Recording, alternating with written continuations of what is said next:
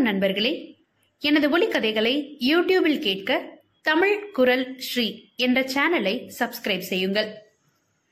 Thriller யாருக்கு தாங்க பிடிக்காது? எல்லாருக்குமே ரொம்ப பிடிக்கும். அந்த வகையில மற்றும் ஒரு த்ரில்லர் தான் திரு சுஜாதா அவர்கள் எழுதிய கரையெல்லாம் செண்பகப்பூ. அத்தியாயம் ஒன்று. காடெல்லாம் பிச்சி கரையெல்லாம் செண்பகப்பூ, நாடெல்லாம் மணக்குதில்ல நல்ல மகன் போற பாத. தமிழ்நாட்டு பாடல்கள் நா. வானமாமலை தொகுப்பிலிருந்து. பாசஞ்சர் போனால் போகிறது என்று திருநிலத்தில் நின்றது. ஒரு பெண் ஓடி ஓடி வெள்ளரி பிஞ்சு விற்றாள்.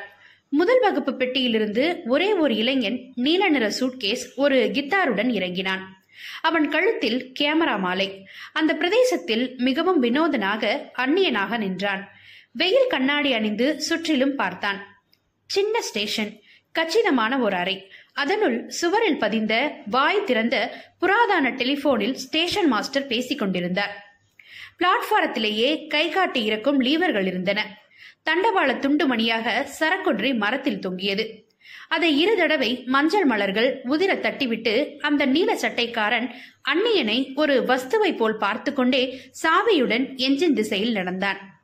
கருங்கல் கட்டடம், சற்றே தூரத்தில் மூன்றே மூன்று வீடுகள். ஸ்டேஷனில் இருந்து ஒரு மண்பாதை புறப்பட்டு எங்கேயோ மாயமாக சென்றது. ஓர் ஆலமரம் ஏறக்குறைய ஸ்டேஷனே என்னுடையது என்று அணைத்துக் கொண்டிருந்தது. ரயில் ழே என்று கூவிவிட்டு உபரி நீராவியை கக்கிவிட்டு கிளம்பியது. அந்த பெண் ரயிலுடன் ஓடினாள். காசு கொடுக்காத அந்த பிரயாணி அவள் மார்பு குலுங்கி ஓடுவதை ரசித்துக் கொண்டே சில்லறையை விட்டறிந்தான். அவள் காசை பொறுக்கிக் கொண்டு வீசி எறிந்தவனை நோக்கி த என்று துப்பினாள். கடமை முடிந்த அந்த நீலச்சட்டை அவனை நெருங்கி ஆராய்ந்தான். தூரத்தில் மறுபடி லே. இறங்கிட்டீங்களா? மேம்பட்டிக்கு போகணும் என்றான் அவன். அவன் பெயர் எஸ் வி கல்யாணராமன். எத்தனை தூரம் என்றான். இருக்குங்க, அஞ்சு மைல் தொலைவு. என்ன விஷயம்? அங்க ஒரு ஜோலி. மேம்பட்டியிலையா? ஆமா. ஏதாவது பஸ் போகுமா? பஸ்ஸா? சிரித்தான்.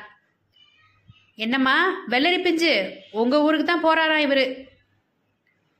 அஞ்சு காசு குறைச்சு போட்டுட்டு போறான், மாரியாயி வாரிக்கிட்டு போக. Good morning sir. என்ன போட்டோ பிடிக்கிறீங்களா? அந்த பெண் சல்யூட் அடித்தது வினோதமாக இருந்தது. பதினெட்டு வயசு இருக்கும். கொஞ்சம் அலம்பினால் அழகாக இருப்பாள் என்று தோன்றியது. கரிய முகத்தில் ஒரு மூக்கில் சிவப்புக்கள், காதில் ஓலை, கட்டம் கட்டமாக சுங்கிடி புடவை, பஞ்சு முட்டாய் வர்ணத்தில் ரவிக்கை, கழுத்தில் பிளாஸ்டிக் மணிமாலை, வெள்ளை வெளேர் என்று பற்கள். உழைப்பின் உத்வேகம் தேகத்தின் அமைப்பில் தெரிந்தது. இளமையுடன் சேர்ந்து ஓர் உற்சாக ராகம் போல் இருந்தாள்.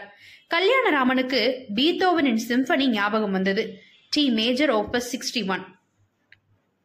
உள்ள வாங்கோ என்று ஸ்டேஷன் மாஸ்டர் சென்றான். அவர் இடுப்பில் வேஷ்டியும் ஒப்புக்கு வெள்ளை கோட்டும் அணிந்திருந்தார். மேஜை மேல் சாப்பாடும் இலையும் தயாராக இருந்தன. முள்ளம்பச்சையில் கொடு சுருட்டி வைக்கப்பட்டிருந்தது. த்ரீ நாட் ஒன்ல வந்தீங்களா? வேற வண்டி இருக்கா என்ன? மேம்பட்டிக்கு போறாராம் ஐயா. அங்க என்ன? அங்க கொஞ்ச நாள் தங்க போறேன். பஞ்சாயத்துக்காரர் ஒருத்தர் ஸ்டேஷனுக்கு வரதா ஏற்பாடு. யாராவது வந்தாங்களா? இல்லையே. நீங்க மெட்ராஸா? ஆமா. இன்ஜினியரா? ம். நான் ஒரு ரிசர்ச் பண்ண வந்திருக்கேன், ஒரு கிராண்ட்ல. அப்படியா? என்ன ரிசர்ச்? நாட்டுப்புற பாடல்கள். அப்படின்னா ஃபோக்லோர் தெரியாதா? எனக்கு த்ரீ நாட் ஒன் அப்போ டவுனு இவ்வளோதான் தெரியும். ஆம்படையால் குழந்தைகள் எல்லாம் எஜுகேஷனுக்காக தாம்பரத்தில் இருக்கா. ஒண்டிக்கட்ட டிரான்ஸ்ஃபருக்கு மனு போட்டிருக்கேன். டிவிஷனல் ஆஃபீஸில் தயவு பண்ணணுமே. உங்களுக்கு ரயில்வேல யாரையாவது தெரியுமோ? தெரியாது. இங்கேருந்து எப்படி மேம்பட்டிக்கு போகிறது? நடந்துதான். ஏ குட்டி, நீ அங்கே தானே போற? ஆமாங்க. டிராக்டர் போவுங்களே, மருதமுத்து இப்போ போவானாப்புல? பொழுது சாயத்தான் வருவார். இவர் அழைச்சிக்கிட்டு போறியா? சரிங்க. பொட்டியை தூக்கியாரணுமா? காசு தருவாரா? தரேன். எத்தினி? மூணு ரூபா என்றான். அந்த பிரதேசத்துக்கு பொருளாதாரம் தெரியாமல். நீலச்சட்டை நான் தூக்கியாரனுங்க என்றான். அடப்போடா, உனக்கு டியூட்டி இருக்கு, எக்ஸ்பிரஸ் கடக்கிற நேரம் என்றார் ஸ்டேஷன் மாஸ்டர். அதற்குள் அவள் மூன்று ரூபாய் உற்சாகத்தில் பெட்டியை தூக்கி கொண்டு அதன் மேல் வெள்ளரிக்காய் மூட்டையை வைத்துக் கொண்டு வாங்க போகலாம் என்றாள். கிளம்பினான். மூணு ரூபா சாஸ்திங்க, முக்கா ரூபா கொடுங்க போறோம் என்றான் நீலச்சட்டை அழுக்காருடன். ஆ, எம்புட்டு தொலைவு இருக்குது, நீங்க வாங்க. Good morning sir. அவள் முன்னே நடக்க அவள் பின்தயங்கி நடந்தான். வயலில் பாய்ந்தாள். காலில் கொலுசு தெரிந்தது. வரப்பில் நடந்தாள். நீர் நிறைந்த வயலில் அவள் பிம்பம் அவளுடன் தலைகீழாக தெரிந்தது. எதிரே மாமர சோலையில் ஒரு பச்சை ரகசியம். அருகே பம்ப் செட் பாரி போல் நீர் இறைத்துக் கொண்டிருந்தது. பனை மரங்கள் வரப்பு காவல் நின்றன. வான நீல நிறத்தில் அங்கங்கே பஞ்சு ஒத்தடங்கள். ட்ரிக் ட்ரிக் என்று சியூ சியூ என்றும் பறவை குரல்கள். கருப்பு வெல்வெட் குருவி ஒன்று வாளை தூக்கி தூக்கி எழுப்பிய துணி துளிகள் எஃப் ஷார்ப்பில் இருந்ததாகப்பட்டது கல்யாணராமனுக்கு. அவன் மனத்தில் வயலின்கள் ஒலித்தன. அவள் திரும்பி பார்த்தாள். மெல்ல நடக்கிறீங்களே என்றாள். இரு இரு, ஓடாத என்றான். சிகரெட் பற்ற வைத்துக் கொண்டான். அவளை அடைந்தான். நீங்க என்ன சாதி, செட்டிமாருங்களா? பாப்பான் என்றான். பாப்பாரவங்க சிகரெட் பிடிக்கிறீங்களே, முடிவெட்ட மாட்டீங்களா? சிரித்தான். உன் பேர் என்ன? வெள்ளையம்மானு பேரு, வெள்ளின்னு கூப்பிடுவாங்க. அது என்னங்க? வாத்தியம். பாட்டு பாடுமா? வாசிச்சா பாடும். உனக்கு பாட்டு தெரியுமா? சினிமா பாட்டா? இல்லை, உங்கள் ஊரில் பாடுற பாட்டு. தெரியுங்க, எப்பனாச்சியும் பாடுவேன். பாடுனா சிரிப்பாரு. யாரு? அதாங்க அவரு, ஸ்டேஷனில் சொன்னாங்களே டாக்டரு ஓட்டிட்டு வருவார்னு. மருதமுத்து? அவர் தாங்க டாக்டர் ஓட்டுவார், கரண்ட் கம்பி இழுப்பார், பாப்பாரப்பட்டி சந்தையில் உங்கள் மாதிரி சிகரெட் பிடிப்பார், கழுத்தில் குட்டை கட்டிக்கிட்டு. ஓ, புருஷனா? இல்லைங்க, குறிச்ச பொண்ணுங்கண்ணா. அவள் சேற்றில் இறக்கி சலக் சலக் என்று நடந்தாள். இவன் சுற்றி வழி தேடி கொண்டிருந்தான். வாங்க, இதான் வழி. பூட்ஸை கலற்றி கொண்டு காலை வைத்தான். வழுக்கென்று விழுந்து பழுப்பாக எழுந்தான். சர்க்கஸ்காரன் போல் நடந்தான். கேமரா தப்பித்தது. சிரித்தாள். கால் சிறையெல்லாம் சேராயிடுச்சுல. தேங்கி இருந்த நீரில் கழுவிக்கொண்டான். இப்போது பாதை சுமாராக இருந்தது. செருப்பில்லாமல் எப்படி நடக்க முடிகிறது இவளுக்கு? அவள் நடக்கையில் அவள் இடுப்பு அசைவதில் மருதமுத்துவின் மேல் பொறாமையாக இருந்தது. கேமராவை எடுத்து சுத்தமாக போக்கஸ் செய்தான். வெள்ளி என்றான். அவள் திரும்பினாள். கிளிக். Colour film. பச்சை பசேல் என்ற பின்னணியில் ஒரு கருப்பு தேவதை திரும்பி பார்க்க சிறைப்பிடித்த அப்பர்சர் சரியாக இருக்க வேண்டுமே என்று கவலைப்பட்டான். போட்டோ பிடிச்சியலா? ஆமா. என்னையா? ஆமா. காட்டுங்க. இப்பவே போட்டோ வராது, கொஞ்ச நாள் ஆகும். என்னையும் அவரையும் வச்சு எடுக்கிறீங்களா? யாரு? அவர்தாங்க. மறுபடி மருதமுத்து. மேம்பட்டி எங்கே ஆரம்பித்தது? அரச மரத்தடியில் கருங்கல் திண்ணை போல் இருந்தது. அதில் நான்கு பேர் உட்கார்ந்து அவன் வரவை பேச்சை நிறுத்திவிட்டு பார்த்தார்கள். வெள்ளி, எங்க கூட்டி போற? நம்ம கிராமத்துக்கு தான். கல்யாணராமன் அவர்களிடம் சென்று பஞ்சாயத்துக்காரர் ஒருத்தரை பார்க்கணுங்க என்றான். நாற்பத்தைந்து வயது ஆசாமி ஒருத்தன் பேசினான். அவன் மீசையில் நரை தெரிந்தது. மிளகாய் பழம் போன்ற மூக்குடன் காமராஜ் சட்டை அணிந்து பையில் பற்பல அழுக்கு காகிதங்களை கிளிப் குத்தி வைத்திருந்தான். நான் தாங்க விஎம். என் பேரு பிச்சப்பிள்ளை. பட்டாருக்காடு ஏதாவது பார்க்க வந்தீங்களா? இல்லைங்க, இங்க தங்க போறேன். பஞ்சாயத்துக்காரர் ஒருத்தருக்கு லெட்டர் எழுதியிருக்குங்க, பிடிஓ எழுதியிருக்காரு. அண்ணே, தங்கராசு சொல்லிட்டு இருந்தாரு, பட்டணத்துல இருந்து யாரோ வர்றதா. தங்கரசு? ஆ, அதான் அவர் பேரு, இப்ப ஞாபகம் வருது. எங்க அவரு? த வராம பாருங்க. என்னடே, வாங்க வாங்க, வெள்ளிக்கிழமையில வரதா எழுதியிருந்தாரு. இன்னைக்கு என்ன கிழமை என்றான். அவன் யோசித்து, ஆமா வெள்ளி, அட செத்த சவம், நான் விசாலம்ல நினைச்சுக்கிட்டு இருக்கேன், கட்டின பொஞ்சாதி கூட மறந்து போயிருவேன் என்று விஎம் சிரித்தார். தங்கராசு அவரை கோபித்து பார்த்து உடனே சிரித்தான். எப்படி வந்தீங்க? நடந்து. அந்த பொண்ணு எங்க? ஏ வள்ளி, அங்கே நில்லு, மோர் சாப்பிட்றியலா? வெள்ளி நின்று கொண்டிருந்தாள். தங்கராசு படிய வாரி இருந்தான். இளந்தொந்தியின் மேல் பெல்ட் அணிந்திருந்தான். சட்டை டவுனில் வாங்கி இருக்க வேண்டும். மெலிதான பையனோடே பர்க்லி சிகரெட் பாக்கெட்டும் ரூபாய் நோட்டுகளும் தெரிந்தன. நாட்டு பாடல் ஏதோ கேட்கணும்னு வந்திகளாக்கும். பெரியாத்த கிட்ட சொல்லி வச்சிருக்கேன், ஒப்பாரி நல்லா எடுக்கும். வெள்ளி அங்கே இருந்தே சிரித்தாள். ஒரு சிறுவன் அவன் எதிரே வந்து நின்று வெறித்து பார்த்தான். கேமராவை தொட்டு பார்த்தான். தங்கராசு, இவர் எங்க தங்க போறாரு? சமீன் வீட்டுல ஒளிச்சு வச்சிருக்கேன். ஓய தாவாரா முழுக்க நெல்லு கொட்டி இருக்குது. சினிமா காட்டுமா இது என்றான் சிறுவன். சமீன் வீட்டுக்கு போய் அழைச்சிக்கிட்டு போறியே. ம், ஏன்? அங்க என்னங்க என்றான் கல்யாணராமன். ஒண்ணுமில்லைங்க, நீங்க நடங்க. பிச்சப்பிள்ள சும்மா பொரளி பண்ணிக்கிட்டே இருங்க. பட்டணத்துக்காரரு உயரமா இருக்காரு, தங்கறதுக்கு நம்ம விடலாம் வசதிப்படுமா? காத்தோட்டமா இருக்காது. சமீன் வீடு நல்ல காத்தோட்டம், பக்கத்துல கம்மாயி, மருதமுத்து பல்பு விளக்கு இழுத்துருக்கேன். சௌகரியமா இருக்கட்டும்னு அங்கதான் போட்டிருக்கேன். நீங்க வாங்கய்யா. கிளம்பியதும் அவர்கள் முணுமுணுப்பது கல்யாணராமனுக்கு கேட்டது. என்ன சொல்றாங்க?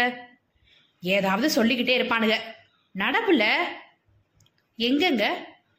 சமீன் வீட்டுக்கு. அங்கேயா? ஆமா, மருதமுத்து எங்க? உரம் வாங்க போயிருக்காரு. கிராமத்தின் ஒரு தெருவினுடைய நடந்தார்கள். தென்னை ஓலை வைத்த தழைத்த வீடுகள், ஒவ்வொன்றின் உள்ளேயும் சின்ன சின்ன இருட்டு. வாசல்களில் பெண்கள் நீரிறைத்து பாத்திரங்களை கழுவி கொண்டிருந்தார்கள். தேய்த்து தேய்த்து உன்னத பளபளப்பில் பித்தளை பாத்திரங்கள். ஒவ்வொரு வீட்டின் முன்புறமும் பச்சையில் ஒரு சுத்த சதுரம் இருந்தது. அதற்கப்புறம் குழந்தைகள் மண்ணில் வெளுக்கி இருந்து கொண்டிருந்தார்கள். வெட்டவா குத்தவா, வெண்ணி தண்ணி ஊத்தவா என்று சிறுவர்கள் மரத்தின் அருகில் விளையாடி கொண்டிருந்தார்கள். மீசை வைத்த சிப்பாயும் காரை குதிரைகளும் அருகில் நிற்க கையில் கத்தி வைத்துக் கொண்டு வெற்றி பார்வை பார்த்து கொண்டிருந்தார் ஐயனார். காளி கோயில், சூளத்தில் சிவப்பு, நாகர், பிள்ளையார் மற்றும் ஏதோ ஒரு சில்லறை கார்த்தவீரியன். இரண்டு கிணறுகள், குளம், பச்சை நிழலில் இலைகள் மிதக்க அந்த கட்டடத்தின் மறுபதிப்பு அந்த குளத்தின் கனவுடன் அசைந்தது. கட்டடம் அவனை ஆச்சரியத்தில் ஆழ்த்தியது. கிராமத்தின் எளிமையுடனும் ஏழ்மையுடனும் ஒத்துவராத மிகப்பெரிய வீடு, ஏறக்குறைய மாளிகை. இவ்வளவு பெரிய வீடா? இங்க யார் கட்டினாங்க? ஜமீன்தாருங்க. இதெல்லாம் பாப்பாரப்பட்டி வரைக்கும் ஜமீன் நிலமா இருந்துச்சு. சர்க்கார் எடுத்துக்கிட்டாங்க. அந்த குடும்பம் வடக்க போயிருச்சு. பெரியவர் இறந்துட்டாரு. மவனுங்க எழுத்து படிச்சுட்டு உத்தியோகம் பாக்குறானுங்க. சம்சாரம் வப்பாட்டி எல்லாம் காணாம போயிட்டாங்க. வித்துடலாம்னு பாக்குறாங்க. இந்த கிராமத்துல வந்து யார் வாங்குவாங்க? நான் தான் வாங்கி போடலாம்னு நாற்பது கேட்டேன். லட்சம் சொல்றாங்க. சாவி என்கிட்ட தான் இருக்கு, நீங்க வாங்குறீங்களா? நானா? சிரித்தான். முன்னூறு ரூம் இருக்குதாம்ல, நான் பார்த்ததில்ல என்றாள் வெள்ளி. அதெல்லாம் பொறலிங்க. அப்புறம் புளிய மரத்துல த சும்மா இருப்பல. உயரமான சுவர்களில் காட்டு செடிகள் பீரிட்டு வளர்ந்திருந்தன. பெரிய மரக்கதவு. நுழைந்ததும் முள்ளும் புல்லும் கல்லும் அடர்ந்து ஒரு ஒற்றையடி பாதை மட்டும் தப்பித்து சென்றது. ஆயிரத்தி தொள்ளாயிரத்தி இருபத்தி ஆறு என்று கல்லில் எழுதியிருந்தது. கலசம் வைத்த போர்டிகோ. எட்டு படிகள் மேல் செல்ல அகலமான முன் தாழ்வாரம். மூன்று மிகப்பெரிய கதவுகள். பச்சை சிவப்பு கண்ணாடிகள். அரை வட்டமாக பதிக்கப்பட்ட அலங்கார வாசல்கள். மாடி, மாடி மேல் மாடி. உச்சாணியில் ஒரு மண்டபம். சிதிலமான தோட்டத்தில் ஒரு இத்தாலிய பெண் சிலை. அவள் மார்பகத்தில் காக்கை எச்சம். ஒரு ஃபவுண்டன் ஆயிரத்தி தொள்ளாயிரத்தி நாற்பத்தி ஏழில் நின்று போயிருந்தது. மூன்று சக்கரங்களுடன் ஒரு சாரட் வண்டி சாய்ந்திருந்தது. அதனுள் ஒரு நாய் படுத்திருந்தது. மணி மணி மணி மணி என்றாள் வெள்ளி. கிராம நாய்களின் பொதுப்பெயர் கொண்ட மணி வாலாட்டி கொண்டு வந்தது. இடப்பக்கத்து அறையை திறந்தான் தங்கராசு. கொஞ்சம் கூட்டி பெருக்கிடலாம், நாளை வரதான் நினைச்சுக்கிட்டு இருக்கேன். பெஞ்சு போட்டிருக்குது, லைட் இருக்குது. உள்ளே நுழைந்த கல்யாணராமன் சில் என்று உணர்ந்தான்.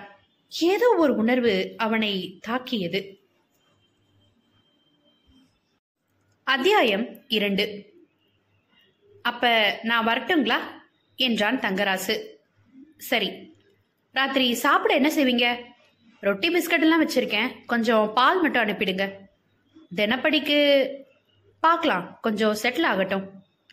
நான் கொண்டு வருவேனுங்க, ஆனா பாப்பாரவர் கறிக்குழம்பெல்லாம் திங்க மாட்டாரே என்றாள். பரவாயில்ல, நான் பார்த்துக்கிறேன், இந்தா என்று மூன்று ரூபாயை அவளிடம் கொடுத்தான். மூணு ரூபாயா? காசை கொடுத்து கெடுக்காதீங்க. சே, எவ்வளோ தூரம் தூக்கி வந்திருக்கா. தங்கராசு, நாளை காலையில் வாங்க, கிராமத்தில் சிலவங்களை சந்திக்கணும், குறிப்பாக பாட்டு தெரிஞ்சவங்கள. கூட்டியாரேங்க. வரேங்க வரேங்க. இருவரும் நடந்து செல்வதை பார்த்தான். வெள்ளி ஏறக்குறைய உற்சாகமாக துள்ளி ஓடினாள். அவள் கால் கொலுசு சற்று நேரம் கேட்டது. கல்யாணராமன் பிரமித்து உட்கார்ந்தான். மை காட், நாகரிகத்திலிருந்து இத்தனை தூரம் வந்து இந்த ஜமீன் வீட்டில் ஏறக்குறைய சிறைப்பட்டு விட்டேன். புதிய முகங்கள், புதிய சூழ்நிலை. நாட்டு பாடல்களின் கவர்ச்சியில் அவற்றின் பொருள் அமைப்பையும் சங்கீத வடிவங்களையும் தேடி வரப்புகளை தாண்டி வந்துவிட்டேன். எத்தனை நாள்!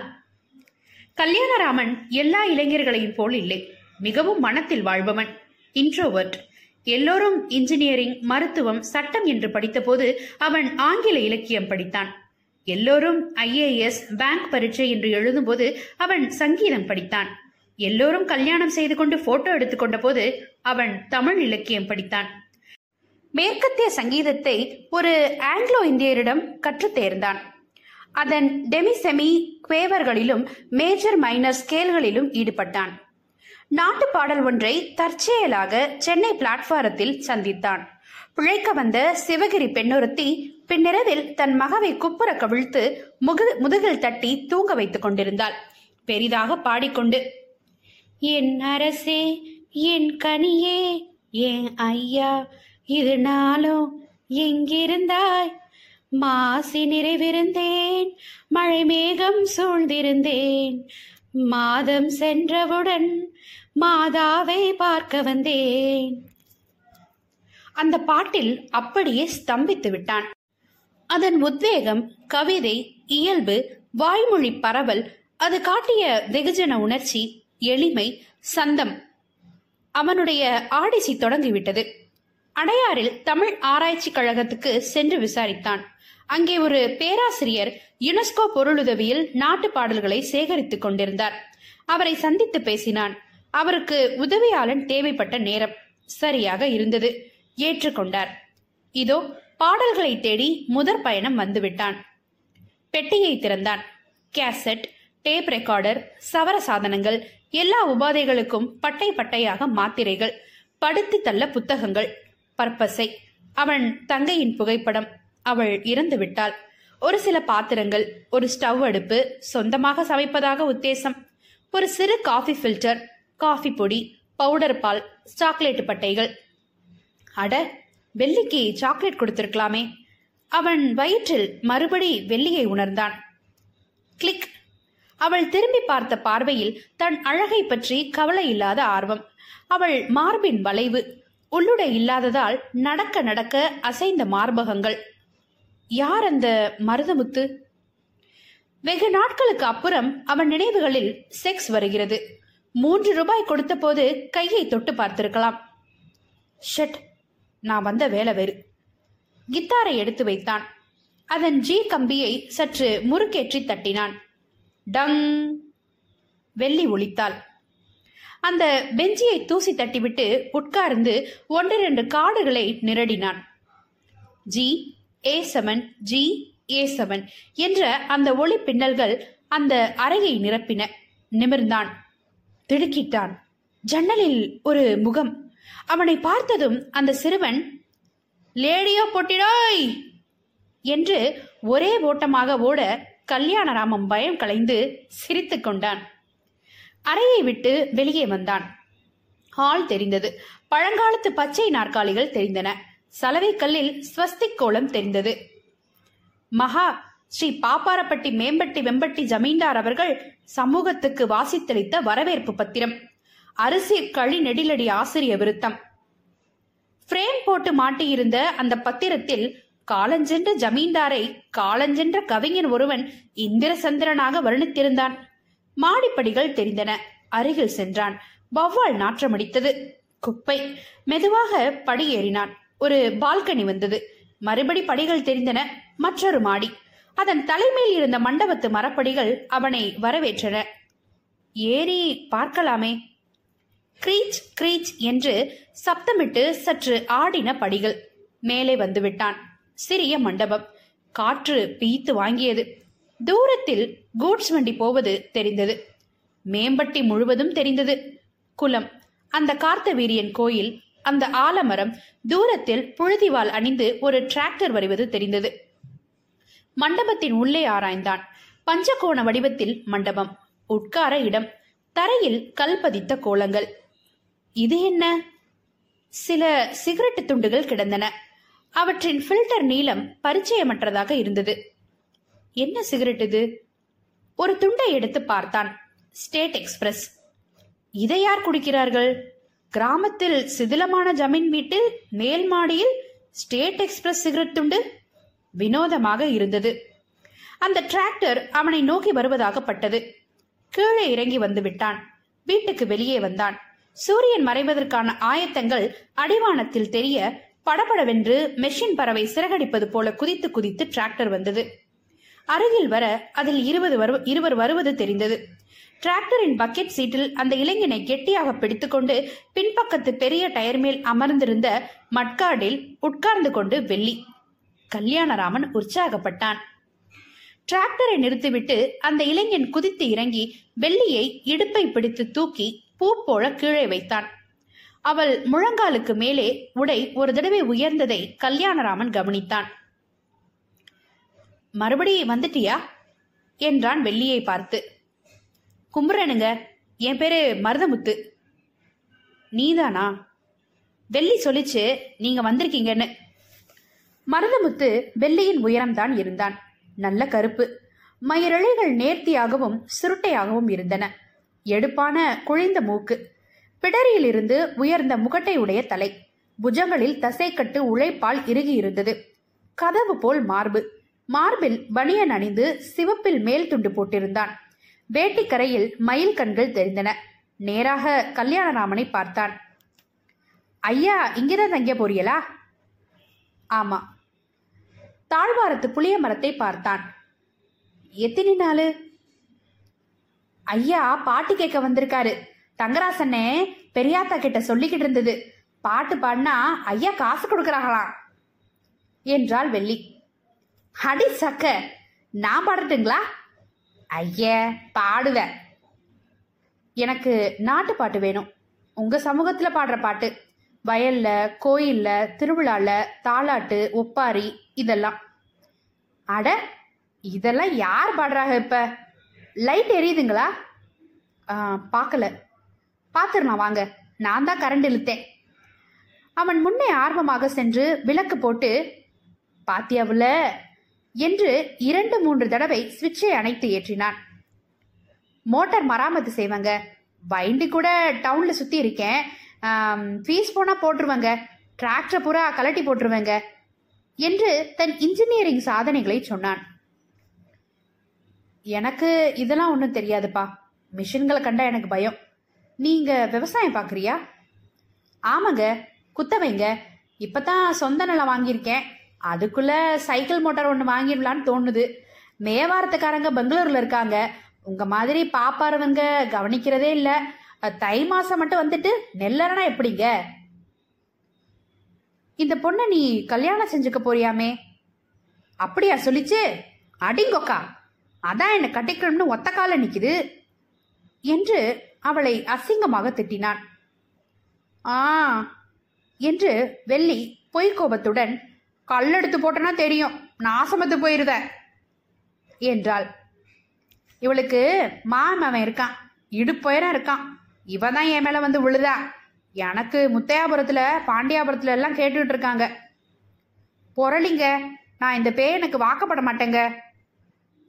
அவன் அட்டகாசமாக சிரித்து, அதுக்குள்ள எவ்வளவு கோபம் பாருங்க. தோர சத்தியம் பேசுறேன், அறுப்பு முடிஞ்சதும் இவளைத்தான் கட்டிக்க போறேனுங்க.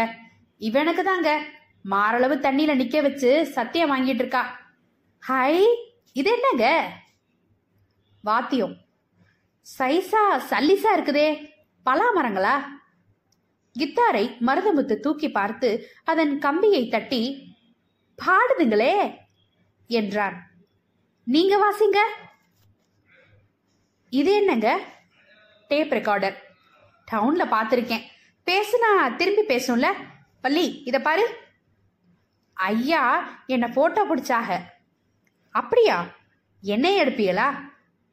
ரெண்டு பேரையும் சேர்த்து வச்சு எடுக்கிறதா சொல்லியிருக்காங்க. ஆத்தாடி, அப்படியே சொல்லுதே சொன்னத. பொட்டுக்குள்ள யாருங்க? ஆச்சரியத்தில் வெள்ளியின் விழிகள் பிரகாசமாயின. யாரும் இல்லை கழுத, இந்த பாரு நாடா இருக்குது பாரு, அதுல பேச்சு ஒட்டிக்குது, அப்படிதானுங்க? அப்படித்தான். வெள்ளி, ஒரு பாட்டு பாடு பார்க்கலாம். இது நம்ம ஊர்ல செய்யறாங்களா? செய்யறாங்க. அவளை பாட சொல்லு. பாடுபுள்ள தெரியாதுங்க. அட பாடுன்னா ஐயா கேட்குறாங்க, சந்தைக்கு போறப்ப பாண்டியே அதை பாடு. சிரிப்பீங்க நீங்க. நான் அந்த ஆளை நிக்கிறேன், பாடு. நிறைய தெரியுங்க, இதுக்கு பெரியாத்தா சொல்லி கொடுத்துருக்குது. வெள்ளி மிகவும் தயங்கி, மிகவும் வெட்கப்பட்டு, மிகவும் கீழ்பார்வை பார்த்து கொண்டு மிகவும் சன்னமான குழந்தை குரலில் பாடினாள். ஏடு படிச்சவரே, எழுத்தாணி தொட்டவரே, பாரதம் படிச்சவரே, பார்த்து வெகு நாளாச்சு. சபாஷ் என்றான் கல்யாணராமன். வெள்ளி முகத்தை கைகளால் மூடிக்கொண்டாள். அவள் பாடலின் ராகத்தில் நாத நமக்கரியாவின் சாயல் இருந்தது. சுருதி விலகாமல் பாடினாள். குரல் நல்லா இருக்கு. கித்தாரின் கம்பியை தட்டி, இத பார், இந்த ஸ்ருதியில பாடு பார்க்கலாம் என்றான். இயல்பாக அந்த மைனர் காட்டில் ஒட்டி கொண்டாள். பள்ளில எடக்காவி, பணத்துல செலவாளி, மேவரத்து நல்லக்க மெத்த செலவாளி. பியூட்டிஃபுல், திஸ் இஸ் இட் என்றான். மருதமுத்து உன்னை பத்தி தான் பாடுறா என்றான். அவன் முள்ளே வந்து, கேட்டங்க, நான் சொல்றேன் கேளுங்க என்று வசனத்தில், மஞ்ச கிழங்கு தாரேன், ஓ மார்பு கேத்த ரவிக்கத்தாரேன், கொஞ்சம் விளையாடும் உனக்கு குழந்த கையி புள்ள தாரேன் என்று அட்டகாசமாக சிரித்தான். வெள்ளி வெட்கப்பட்டு ஒரே ஓட்டத்தில் ஓடியே விட்டார். கேசட்டை நிறுத்திவிட்டு கல்யாணராமன், ஏயா விரட்டி விட்ட நல்ல சமயத்துல என்றான். நான் பாடுறேங்க, எடுத்துக்கங்க. என்னடி மீனாட்சி, ஷடப், போயிட்டு அப்புறம் வா. ராத்திரி தனியா படிப்பீங்களா? துணைக்கு வரட்டுமா? வேண்டாம், வரேங்க. அடியோய் என்று கத்திக்கொண்டே நடந்தான். வட்ட வளவிக்காரி, வளத்தட்டு சீலக்காரி, அடியே நில்லுடி. வெள்ளி டிராக்டரின் அருகில் காத்திருந்தாள். மருதமுத்து அவள் அருகில் சென்று அவளை அணைத்து ஏற்றி விடுவதை பார்த்தான். வயிற்றில் ஒரு சின்ன கத்தி குத்து போல் உணர்ந்தான். இரவு மருதமுத்துவுடன் ஒற்றை பல்பு எரிந்து கொண்டிருக்க ரொட்டியில் மிக்சர் ஜாம் தடவி சாப்பிட்டான். வெளியே அடர்ந்த இருள், தவளைகள் சப்தம், பூச்சிகள் திருகி திருகி எழுப்பும் ஒலிகள். ஓ என்ற அது இறைச்சலா மௌனமா? கல்யாணராமன் அந்த கேசட்டை போட்டு பார்த்தான். ஐயா என்ன போட்டோ பிடிச்சாக. ஏடு பிடிச்சவரே, எழுத்தாணி தொட்டவரே. வெள்ளியின் குரலை மூன்று தடவை போட்டு கேட்டான். வரிகளை நோட்டு புத்தகத்தில் எழுதி கொண்டு மருதமுத்து பேசிய பகுதியை மட்டும் ஓவர் ரெக்கார்ட் செய்து அழித்தான். மற்றொரு கேசட்டை எடுத்து பொருத்தினான், தட்டினான். சங்கீதம் கேட்டது. மணி மணி மணி, it's kind of funny in a rich man's world, rich man. Maharaja Shri zamindar. அவர் வீட்டு மேல் மாடியில் ஒரு ஸ்டேட் எக்ஸ்பிரஸ் சிகரெட் துண்டு. த்ரீ நாட் ஒன்ல வந்தீங்களா? குறிச்ச பொண்ணுங்க வெள்ளி. கிளிக். மெதுவாக அவள் கட்டம் கட்டமான புடவை விலக, கிளிக் கிளிக் கிளிக். கொஞ்சம் படுத்துக்க வெள்ளி. கிளிக். கொஞ்சி விளையாட உனக்கு குழந்தை கையி புள்ள தாரே. இங்க வா வெள்ளி, அந்த கருப்பங்கிட்ட போகாத. சட். எண்ணங்களை கலைத்து புத்தகத்தில் ஆழ்ந்தான். தற்போது செவிவழி பரவலுக்கு கூட முன் நிபந்தனையாக எழுத்து வடிவம் இருக்கிறது. கொலை சிந்து என்றொரு பாடல் வடிவம் தமிழ்நாட்டின் வட மாவட்டங்களில் உள்ளது. இது ஒரு வாழும் மரபாகும். கொலைகள் சமூக பின்னணியில் நடைபெறுகின்றன. எப்போது தூங்க போனான், எப்போது விழித்து கொண்டான், திடுத் என்று மின்விசிறி இல்லாது தூங்கி பழக்கமில்லை. உடம்பு பூரா வியர்த்தது. அந்த தவளைகள் இன்னும் ஓயவில்லை. அந்த திருகு பூச்சிகள் இன்னும் ஓயவில்லை. ஆனால் ஆனால் இது என்ன சப்தம்? மாடியில் நாற்காலிகளை நகர்த்துவது போல சப்தம்.